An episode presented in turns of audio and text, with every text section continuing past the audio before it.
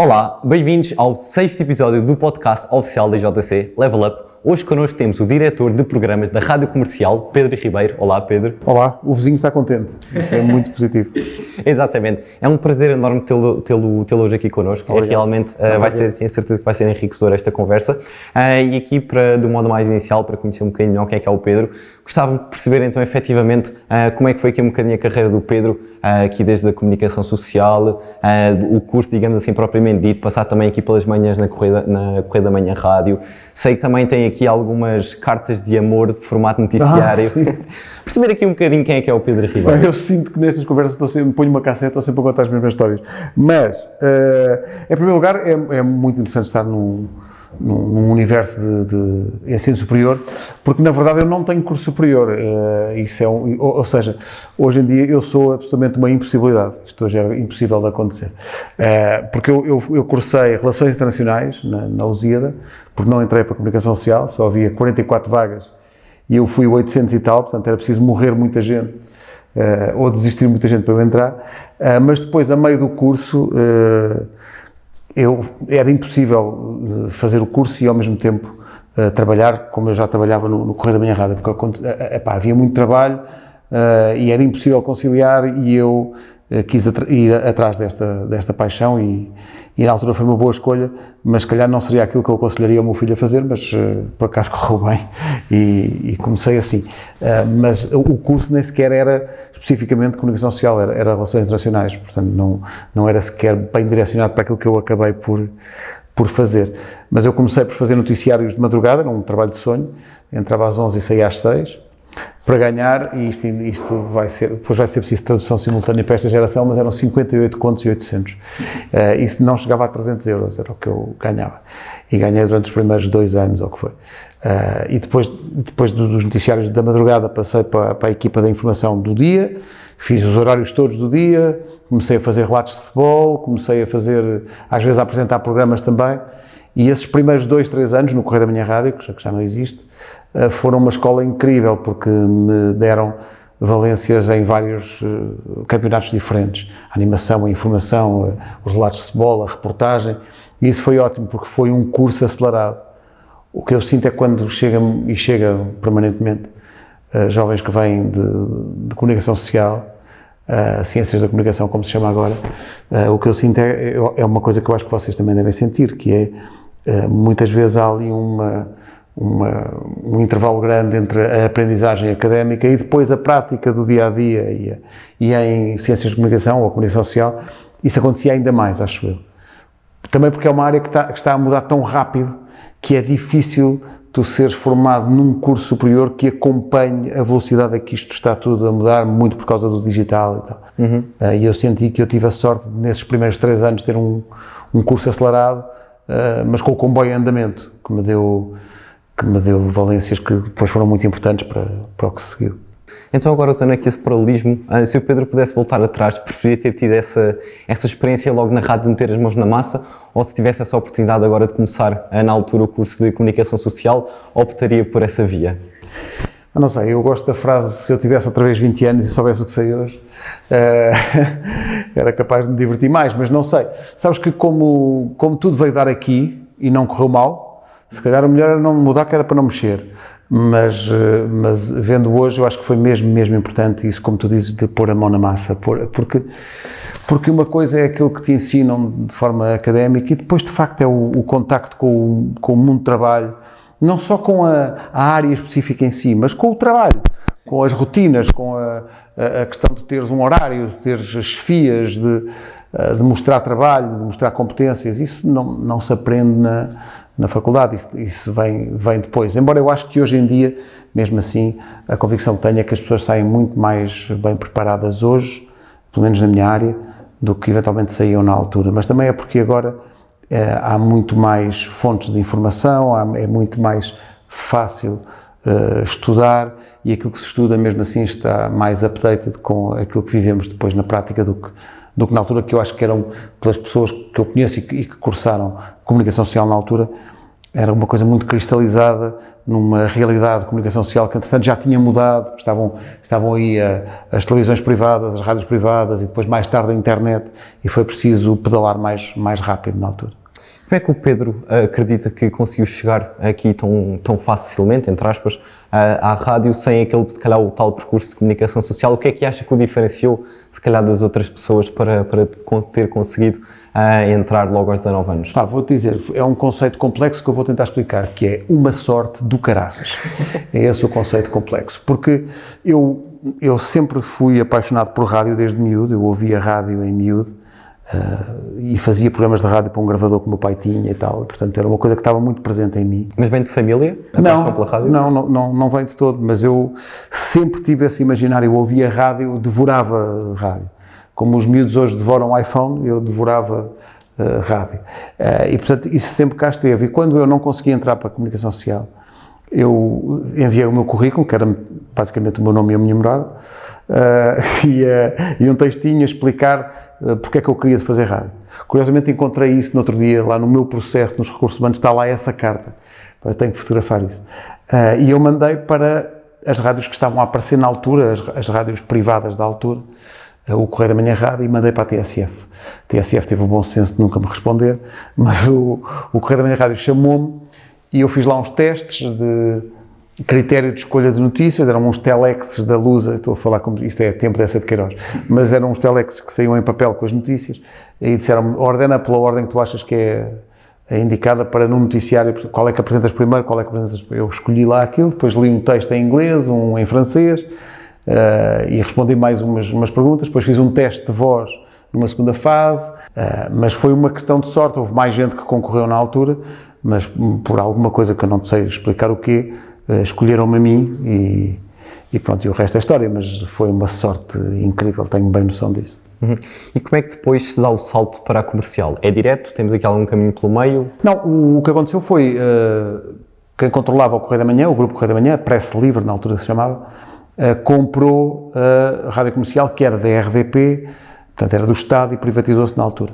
E portanto as pessoas do CMR transitaram para a rádio comercial e foi por isso que eu fui para a rádio comercial onde entrei em maio de 93, ainda nenhum de vocês tinha nascido, o que é bastante inquietante, uh, mas entrei nessa altura, mas pá, não podia imaginar, não, uma coisa boa quando eu olho para, para, as três pessoas que aqui estão, para ti, para as duas pessoas que estão atrás das câmaras, é uma coisa que vocês não, não são capazes de avaliar agora, e ainda bem, porque é assim a vida, mas um dia onde pensar nisto, se calhar, que é uh, a folha em branco que todos vocês são, as imensas possibilidades eu isso acho absolutamente fascinante. Estou sempre a dizer aos meus filhos, o meu filho estuda do outro lado da rua aqui, e ele tem sempre, acho que é uma coisa também muito vossa e da idade, dizer muita pressa. Uhum. Oh pai, isto, isto pode-me fugir das mãos. Eu, eu, tenho que agarrar esta oportunidade. disse, pá, tens 18 anos, pá. O que, é, o que é que te, tão decisivo te pode fugir das mãos? Nada. Tu podes é agarrar tudo. Uh, e essa, essa vertigem eu, eu sentia desde muito cedo. E quando entrei para a comercial em 93, para editar noticiários de manhã, foi para isso que eu fui para lá, ainda como jornalista. Uh, pá, sabia lá. Eu, a semana passada a comercial fez anos e eu realizei que estou na rádio comercial há 29 anos. Uh, e se, eu penso nisto muitas vezes na vida. Se um dia, uh, num determinado momento importante da tua vida, aparecesse alguém que te sentasse e dissesse: Olha, o que vai acontecer é isto. Prepara-te, é melhor sentar-te tu não estás preparado para isso. Se me tivessem dito isso quando eu entrei na comercial em maio de 93 e se me sentassem, olha, senta-te aqui que eu vou-te explicar o que é que esta estação de rádio vai ser na tua vida e as coisas todas que te vão acontecer, eu diria que era, pá, era impossível antecipar. E isso é a parte boa de ter a vossa idade, que é, é pá, vocês vão a tempo de tudo, de tudo. Epá, isso, essa ideia é maravilhosa. Portanto, quando dizes, se eu tivesse 20 anos e voltasse atrás, é pá, caramba, tão bom, pá, porque uh, vão a tempo de errar, uh, vão a tempo de fazer más escolhas, porque, porque têm tempo, têm todo o tempo do mundo. E vocês estão numa altura que é, todas as alturas são desafiantes. Aquela seria a sua maneira também. Mas no mundo em que nós vivemos hoje, em que a, o, o, ambiente concorrencial já não é Portugal, não é Lisboa nem é Portugal, é, é tudo. É global. É global. Pode ser muito assustador, mas também pode ser absolutamente deslumbrante. Eu vejo isso Não sei se vocês já fizeram ou estão a pensar fazer Erasmus. Já fiz. Mas eu acho que você, epá, tendo essa oportunidade, estou sempre a dizer, a minha filha mais velha está a fazer Erasmus agora. Alegadamente está a estudar. Mas eu acho que o mais importante é o mundo que isso te dá. Mais até, eu diria isto, se ela estiver a ver isto, eu direi que não, que as notas é que são importantes, mas eu acho que mais importante é a vivência, porque aquilo que não vem nos livros, mas que te dá de maturidade, de ter que gerir orçamentos, ter que gerir uma casa, ter que gerir horários, ter que gerir o. Aconteceu isto, não está ali o pai e a mãe. Isso é absolutamente. E depois, a network que tu crias, que já não é com um amigo que conheceste do Porto ou de Bragança ou de Faro. Ela liga-me e está. Nunca me liga quando está a estudar, liga-me quando está nos sons de tapas e tal, está em Sevilha. E liga-me e diz: pá, está aqui à mesa, está um tipo da Guatemala, e está um das Honduras, mas depois está um da Suécia e um. E isso dá-te um mundo e dá-te uma. É, é, são, é um conjunto de oportunidades que não havia na altura e que eu acho que são mesmo, mesmo importantes, independentemente de ser comunicação social ou ser outra área qualquer. É, e tu que tiveste essa experiência, acho que percebes isso.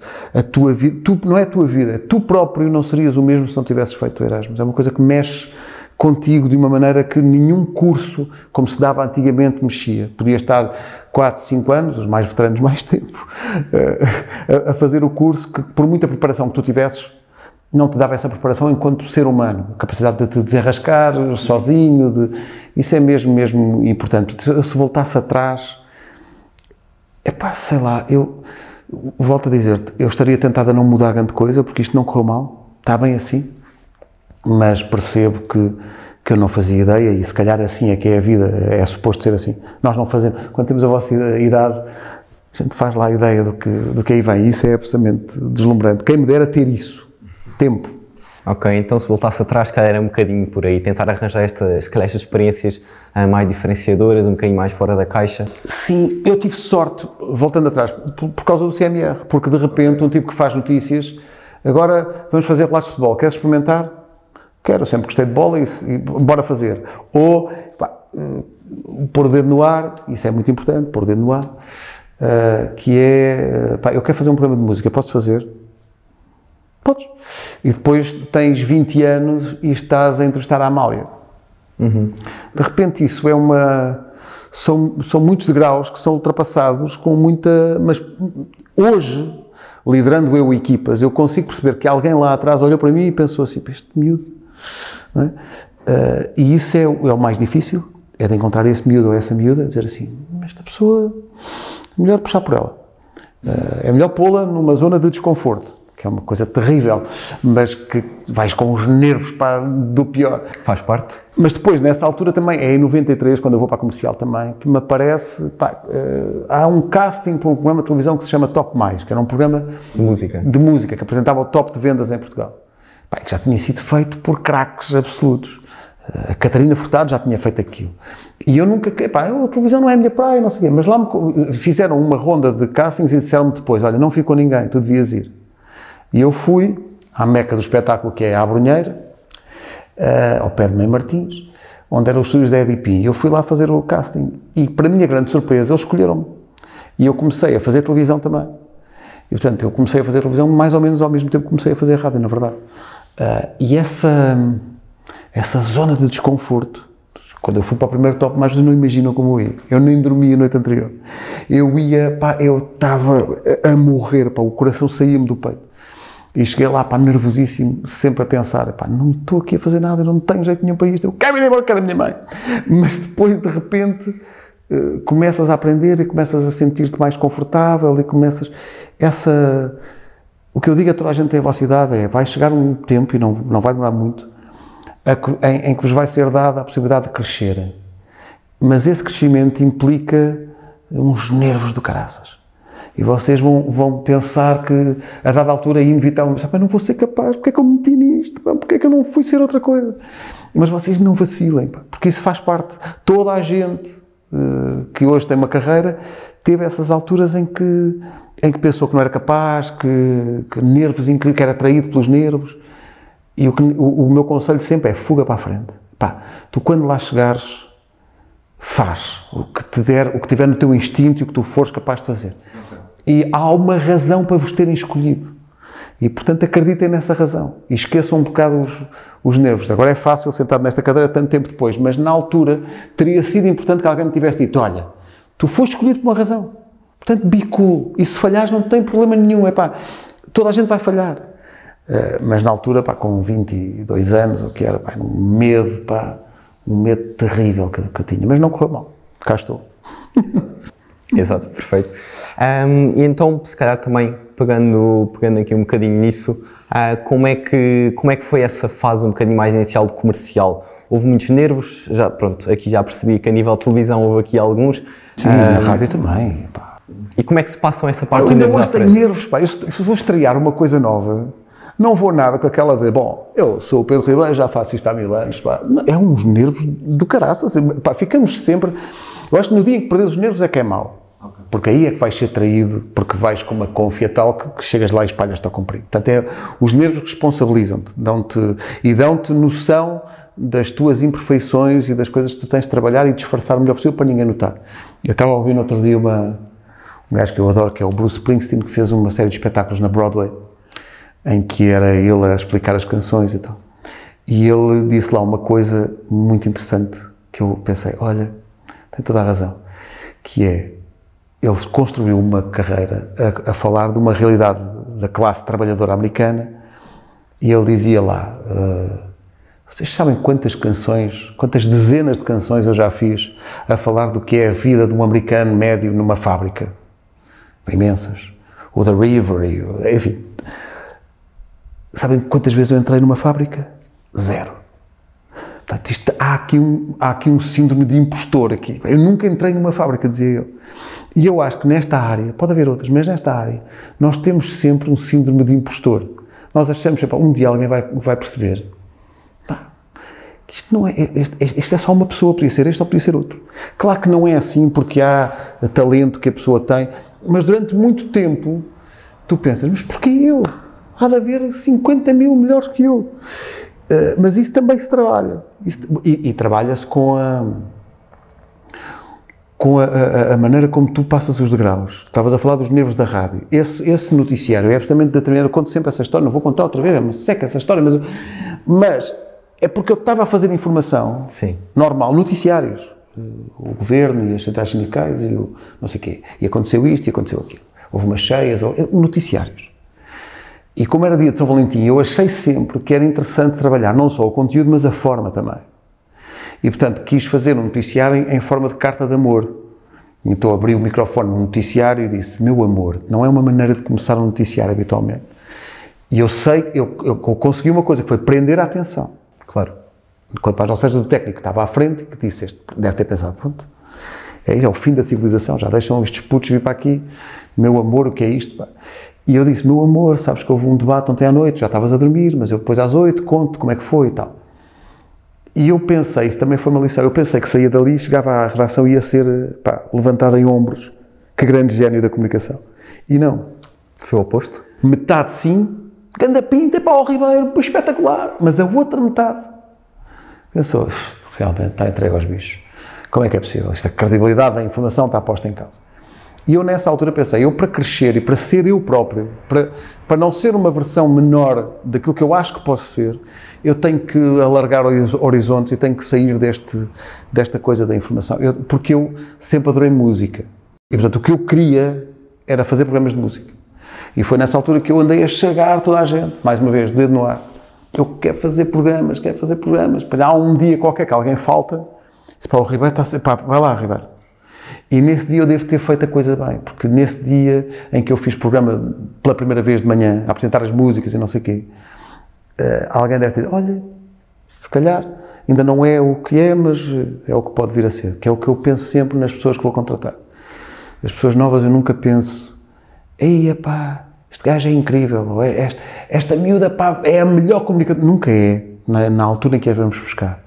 Mas eu acho que é preciso ter um instinto para pensar isto mais à frente esta pessoa tem lá a matéria-prima, agora é só deixá-la trabalhar e depois daqui ela será isso tudo, se, se, tudo correr bem, mais à frente. Uns são, outros não se confirmam, mas depois aqueles que se confirmam é, pá, é uma alegria tão grande como se fosse connosco. Quando pegas em alguém em estado bruto e depois, nós estava a ter essa conversa por causa do Vasco Palmeirim. o Vasco já trabalhava na Mega, mas o Vasco era quase um produtor da Mega, não era sequer um locutor de pleno direito, era ali um híbrido. Ter ido buscá-lo para as manhãs da comercial e ver o que ele é hoje, por não é meu mérito, é mérito dele, o talento dele, mas ver, assistir a esse crescimento e ter dado a possibilidade dele crescer e fazer coisas que nem ele sabia que queria fazer, é uma é uma alegria incrível e é uma já já já já ajudaste a que acontecesse qualquer coisa de especial. Mas isso vem de facto com o tempo, porque não, não, tu com 20 anos não tens esse discernimento. E se o Pedro agora tivesse que contratar mais Vascos Palmeirinhos, quais é que são os principais É pá, eu ando a tentar, pá, eu ando a tentar. Eh, já houve muitas, quer dizer, não haverá outro Vasco Palmeirinho. Claro. Ele reúne uma série de talentos eh, que conjugados numa pessoa só são, pá, acho que acontece uma vez em cada geração. É um tipo uh, do seu tempo, muito informado, muito disciplinado, muito obstinado, uh, muito tem ali um certo toque, é sempre muito Hoje, hoje, hoje inauguramos a, a, sala nova da Rádio Comercial e que ele tem uns quadros com as nossas caras. Ele teve a manhã toda, este está torto. Ele tem essa, essa obsessão. Uh, é, mas é um tipo ótimo para trabalhar porque tem uma coisa que é, se tu entregas uma tarefa ao Vasco, não te preocupes mais com isso. Porque tu sabes que aquilo vai, vai estar. Vai estar na data e vai estar como deve ser. Portanto, não te preocupes. Isso é uma grande vantagem que ele tem em relação a muitos outros. E depois o talento enorme. Portanto, novos Vascos Palmeirinhos, acho difícil. Mas acho eh, que haverá eh, novas pessoas que serão novos, eh, novos do seu nome, do seu próprio nome, sei lá. Eu não posso dizer, mas iremos reforçar a equipa da Rádio Comercial este ano com alguém que eu vejo que tem esse talento. Como há pessoas da própria Rádio Comercial pá, que desenvolveram imenso, imenso. O próprio Nuno se desenvolveu imenso, mas quer dizer, a Vera Fernandes, a Rita Rogeroni, o Wilson Honrado, o Diogo Beja, a Joana Azevedo, Uh, são pessoas, depois a da altura fomos buscar o Rui Simões, que agora está na cidade, uh, são, são pessoas que, a quem foi identificado um talento na altura, e depois de outras áreas de pessoas que não vão ao microfone. Produtoras que são incríveis, uh, sonoplastas que são maravilhosos, mas é preciso tu dizer, eu acredito nesta pessoa, vamos desenvolvê-la, again, vamos deixá-la errar, que é muito importante, não vamos crucificá-la quando ela errar da primeira vez, tudo isso é importante, mas agora, se me dizes, um novo Vasco Palmeirinho, Sim, tão depressa, Vai ser difícil. tão depressa não estou a ver. E saindo aqui um bocadinho agora da parte da rádio, uh, o Pedro também já, como já disse, já fez televisão, já fez o Top Mais, uh, também está agora no digital. Como é que se dá esse salto para a televisão? Foi só mesmo porque lhe pediram para fazer o Top Mais, depois também já fez os programas, e depois também como é que dá esse salto para o digital? Eu, eu, eu já tenho sempre a, a, ideia de salto, porque parece que a rádio está aqui e tu deves, deves dar um salto para a televisão. Pode ser um salto para o lado também. E é um salto para o lado, porque elas estão eh, não, não está uma acima da outra. O, o, que aconteceu foi, eu nunca estive particularmente à vontade para fazer uh, televisão, uh, mas depois isso ganha-se. Hoje em dia não tenho assim esses nervos todos para fazer televisão, mas, mas não é uma coisa que esteja nas entranhas, naquilo que me aquilo que eu faço, que é muito visceral em mim, é muito natural em mim, é mais rádio do que, do, do, que, do que televisão, mas eu já fiz eu fiz o Top Mais, eu fiz o curto-circuito Anos Sem Fim, eu fiz narração de jogos de futebol na Sport TV, eu fiz o Mais Futebol durante mais de 10 anos, fiz, a, a ideia, fiz um, um, concurso na RTP que era a Sorte Grande, fiz... E eu gostei imenso de fazer televisão e gosto de lá voltar. Gosto muito de lá voltar. Uh, mas não tem... Isso foi sempre tudo por convite. Disseram-me, desafiaram-me para fazer coisas. Uh, e eu sempre, o processo é sempre o mesmo. No primeiro dia penso, não, não devia ter dito que sim, estava tão sossegado em casa, deixa-me estar sossegado, não vou mas depois, epá, depois vais, vais e depois a coisa, a coisa dá-se. É, eu tive muita sorte porque muita gente viu em mim capacidade para fazer as coisas e convidou-me para fazer as coisas. O único casting que eu fiz, de facto, foi para o Top Mais. Nunca mais tive que fazer castings nenhum. É, isso foi uma, uma sorte enorme, sobretudo para alguém que não era originalmente da, da televisão. É, mas fiz tanta televisão já que tenho quase tantos anos de televisão como tenho de rádio. Ok, então o tal, eh, agora não vou dizer salto, vou dizer a tal carreira paralela aqui no digital, o Pedro também tem aqui, um, também é host aqui de um, de um, podcast, eh, é preciso ter lata, se não me engano. Sim. Um, Vejo que não estás a ver, mas tens que ir lá. Vi sim senhor, confesso que para preparar aqui esta conversa fui ver, eh, fui ver Mas um uma coisa gira que aconteceu a semana passada, foi uma coisa muito engraçada, que foi, olha, de novo o meu filho está aqui a estudar Direito uhum. e, epá, ele é muito parecido comigo fisicamente só que com menos, enfim, alguns anos. Uh, não muitos, sim, muitos. uh, ele estava na conversa e tal, e, e, a dada altura, não sei porque, entrou o meu nome à baila e, o, e uma colega dele perguntou: Tu és filho do Pedro Ribeiro? Sou. E ele estava à espera que ela lhe falasse da rádio, da televisão. E ela disse: Ah, tu é preciso ter lata. Isso é bom e é mau. Pá, é bom porque realmente tu chegas às pessoas num universo completamente diferente de, de, dos meios tradicionais. E depois também percebes que para muita gente isso é muito desafiante, que é, e muito bom para te manter os pés na terra, que é, tu na verdade não és ninguém. Tu és só mais um que anda aqui a fazer pela vida. A ideia de que tu sais à rua e que toda a gente te vai reconhecer, toda a gente sabe o teu percurso, tudo tanga. As pessoas não, e cada vez sabem menos, porque há, há, há, cada vez mais solicitações e formas de ser entretido, e portanto há tanta gente, tanta gente, tanta gente, que é muito refrescante quando alguém diz: Ah, o Pedro Ribeiro do Web System Lata. Ah, bom, espera. Então, espera aí, estamos numa outra realidade paralela, como, como tu dizes. Pá, e é ótimo porque uma das coisas que é mesmo importante, acho que na minha área, como na vossa, acho eu, é que vos ponham sempre os pés na terra. Vocês não. não há uma altura na minha vida, sei lá, com 20 e tal anos, que inevitavelmente tu achas que és o maior. Achas que és o maior. Tu achas que. Ei, eu, eu apareço na, na, televisão e faço rádio e, faço publicidade, então, sou o maior, maior. E é sempre, é sempre muito refrescante o sentido do humor do homem lá de cima que diz: agora vou mostrar a este rapaz uh, que ele de facto não é ninguém.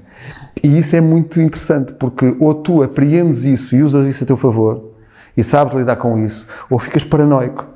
Eu conheço muita gente que tem aquela coisa, se desaparecer do ecrã vou morrer. Pá, isso é muito mau sinal tu tens que ter outras valências para além do aparecer. Que é o que eu digo também, muita gente que concorre a lugares na rádio mandando um booking de fotografias de modelo. Que eu digo, bom, o que é que está errado aqui? Uh, tudo, não é? Uh, essa, isso é uma vertigem que nós temos hoje, que esta geração tem, de aparecer. Pegando a expressão que usou do homem lá de cima, e se me permitir usar a expressão, qual é que foi o maior trambolhão que lhe aconteceu? Ui, tantos, pá. Pô. Já dei Tivesse escolher só um. Já dei tanta vez barraca, pá. Olha, vou-te vou dizer, sei lá, que há vários. E há uns recentes, outros mais antigos, mas sei lá. Houve uma vez uma entrevista que eu tive que fazer a Diana Kroll, mulher do jazz, lindíssima, veio à. Ela é canadiana e veio à Embaixada do Canadá e tinha atuado no Coliseu do Porto uh, na noite anterior. Portanto, viajou para Lisboa, apresentou-se perante o embaixador, fez ali uma atuaçãozinha e depois a seguir tinha um, tinha assim duas câmaras, como, como tu, e fui lá fazer uma entrevista para o Top Mais na altura. E vou-te dizer, eu, eu espero pá, que a RTP tenha queimado aquela, aquela cassete pá, e que nunca ninguém, se disserem que fui eu, eu digo que é montagem. Porque foi epá, tão escandalosamente mau o meu trabalho. Eu estava tão escandalosamente impreparado que aquilo foi, há um antes e um depois que é não pensares naquela coisa de pá, eu chego lá, pego aqui no press release de, da biografia, dou de letra três ou quatro perguntas e está feito. Pá, e fui, e bem, eu, foi um roast. Pá, eu fui, mas executado sumariamente pela Diana Kroll, que olhou para mim e em dois segundos percebeu, este puto tem mania que é alguém, leu aqui duas linhas e não sabe nada sobre mim. E podia ter feito duas coisas. Podia ter ajudado, ou então podia ter-me dado uma lição. Pá, e deu-me uma lição. Ele veio uma sova. Eu cheguei à edição e não tive que dizer aos câmaras, não vai aproveitar nada disto. Porque isto foi uma sova de tal maneira. Foi ela só a mostrar-me, olha, tu para estás a fazer este trabalho, pá, prepara-te. É, é um, e eu nunca mais me esqueci que é brio em tudo o que fazes. Não, não, não faças nada a pensar que és o maior e que já fizeste isto 500 vezes e depois chegas lá e na maior enganas a malta. Porque não enganas. Não enganas. Podes até achar que enganas, mas não enganas. E isso para mim foi, a partir daí, eu tornei-me absolutamente obsessivo na preparação das coisas. Quer dizer, eu nunca mais quero ser apanhado a fazer uma figura triste dessas. Porque quem tu vais entrevistar e tem, quem tem mais experiência percebe logo. Foi, pá, eu só de pensar nisso, pá, foi horrível. Foi assim, uma, um antes e um depois. Portanto, foi um trambolhão enorme, mas serviu-me de emenda. Depois, anos mais tarde, no, no Cool Jazz, que a rádio comercial apoia, disseram-me, pá, aqui uma entrevista com a Diana Kroll. E eu, pá, aí, 20 anos depois, disse, pá, não quero ir, não quero ir. Pá, não quero ir, não é por mais, porque eu vou lembrar-me. E é, pá, não quero. Eu quero ter sempre a imagem de que a Diana Kroll foi tipo professora. Foi ela que me disse: Olha, não faças mais isso. E ao fim de 30 anos de rádio, o Pedro Ribeiro ainda fica nervoso como dá a fazer as manhãs da comercial? Não, quando vou fazer as manhãs, não.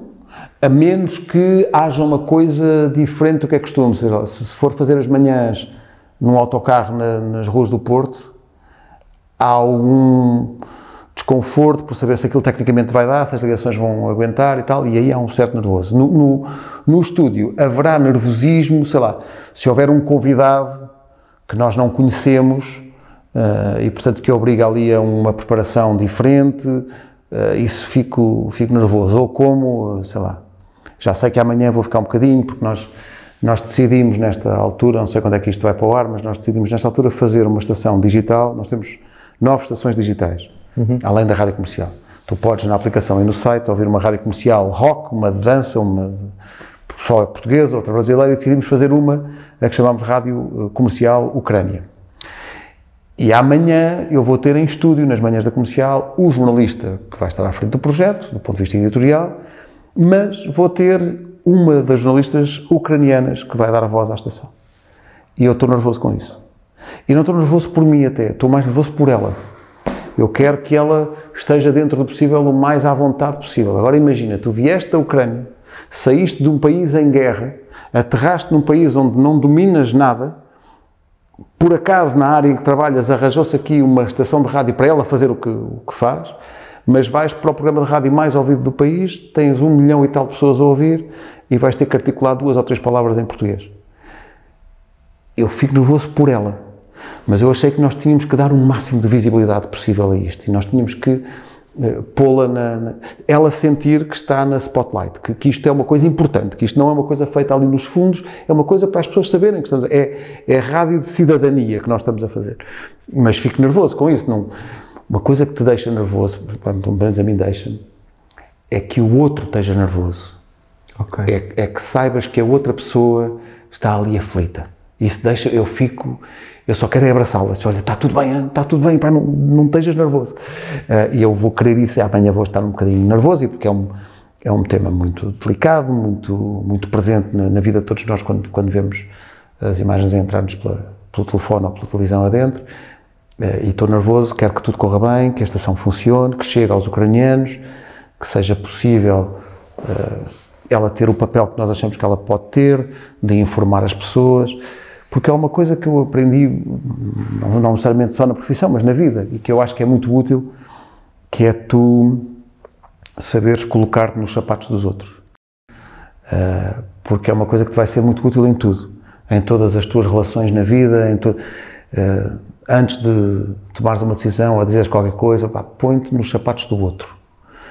Porque isso relativiza a tua posição uh, e faz-te pensar de outra maneira. E esta rádio nasce por isso que foi, pá, isto não. Eu já estive em campos de refugiados uh, que vinham da, pá, da Síria, do Paquistão, do Afeganistão, da Eritreia, da, enfim. Isto, isto é uma coisa mesmo assim completamente diferente.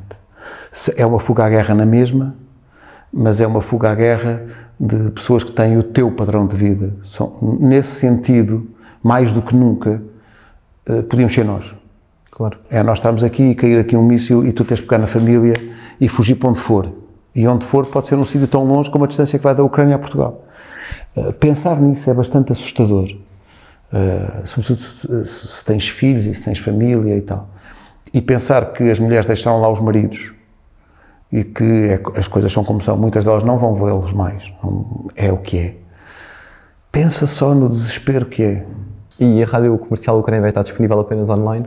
Sim, porque nós, se isto fosse, se nós tivéssemos uma lei da rádio como deve ser, nós candidatávamos a uma frequência FM, mesmo que temporária, para fazer isto. Mas como a lei da rádio está cristalizada há 30 anos, se eu estivesse à espera, uh, e portanto vamos fazer online, até porque o acesso ao online hoje é muito mais fácil. Há muita gente que ouve na rádio, ouve a rádio no, no telemóvel, e portanto é até mais fácil para fazer passar a informação para lá também, porque de repente podem ouvir lá também. E portanto é tudo aí ucraniano, quase tudo, é uma parte em bilingue. Tivemos a gravar os, os jingles hoje, é tipo, Imagina como é cantar em casa, no carro, em todo lado, em ucraniano. Foi uma experiência hoje para gravar o jingle. Vamos mostrar esse jingle amanhã também, mas não te vou negar que quando gravámos o jingle e ele estava gravado, é uma emoção muito grande, porque é tipo, ah, nós, Nós, nós chamámos o presidente da comunidade ucraniana e perguntámos: olha, antes de estarmos a organizar uma caravana para ir buscar gente ou estar a fazer outra coisa qualquer, respondam-me só isto: em que é que a rádio comercial pode ajudar? Pá, e o homem foi de uma clareza: pá, a rádio que pode fazer é a rádio. Ah, espera, isto não, não tem o efeito simbólico de pegar em não sei quantos autocarros e fazer uma caravana. Que ele disse: pá, porque transporte mal ou bem as pessoas arranjam. O problema é o fluxo migratório que está a chegar e que não tem informações na sua língua sobre pá, como é que pode arrendar uma casa, como é que pode arranjar escola para os miúdos, como é que pode arranjar um psicólogo, se for caso disso, como é que pode abrir uma conta num banco, como é que, sei lá. E como é que as pessoas de cá podem, na língua dos ucranianos, dizer-lhes eu tenho uma oportunidade de trabalho, eu tenho uma escola, eu, eu, whatever. Uh, e, portanto, pensámos, opa, isso é bem respondido, o que a rádio pode fazer é a rádio. Pá, então vamos montar aqui. Conhece algum ucraniano? Não. Epá, mas caramba, há de se conseguir. Exato. E de repente juntaram-se muitas boas vontades e, epá, não temos estúdio. Epá, vamos arranjar um estúdio. Há de ter que se arranjar. É preciso fazer uma obra que não estava orçamentada. Vamos fazer. Depois, como é que pagamos essa? Depois lá à frente logo vemos. O que é preciso é fazer. E em pouco mais de semana e meia, a rádio vai estar no ar a partir de, de dia 16. Ah, mas quer dizer, é pá, eu não sei nada do ucraniano, vamos meter músicas ucranianas, vamos. Mas onde é que isso está? Então serves-te das ferramentas que tens hoje. Vais ao Shazam e vais ao Spotify e vais. O que é que eles estão a ouvir? Ok, pronto, vamos programar as. as epá, mas o, o, o RDS em Portugal não suporta cirílico. O alfabeto deles não é o nosso. Bom, então Google Translator, vamos traduzir isto tudo, vamos arranjar alguém ucraniano que nos traduza o que é que está aqui a dizer, o que é que eles estão a dizer ah, e é, é, uma, é, é rádio de outra maneira, é, uma, é outro planeta, também é uma aprendizagem para nós. Mas eu estou muito contente e acho que para, eles são atualmente cerca de 40 mil em Portugal. Este número vai, obviamente, crescer muito e está a crescer muito a cada dia. E, e, se eles puderem ter, não sei durante quanto tempo a estação vai estar no ar, mas se eles tiverem, se eles olharem para a comercial ucraniana como uma ajuda, já vai ser, pá, já vai ser missão cumprida. Sim, e acaba por ser sempre uma experiência diferente. Bom, é uma experiência muito diferente. Muito... Normalmente, quando fazes controle de qualidade ao produto, tu estás a ouvir e percebes o que é que está a ser dito aqui. É nós não a dizer, é, traduz aí. Uh, e isso é, um, é uma maneira de, também diferente de, de, trabalhar. Exato, uma vez que estamos a falar em diferente, calculo que, que o dia do Pedro Ribeiro também seja diferente. E aqui que se calhar queria perceber um bocadinho agora, se calhar saindo aqui da, da vida mais profissional, da vida mais pessoal, como é que é o dia a dia, uh, se há aqui espaço para alguns hobbies, se tenta arranjar sempre um dia da semana para ir comer uma fatia de salame. um, como é que é?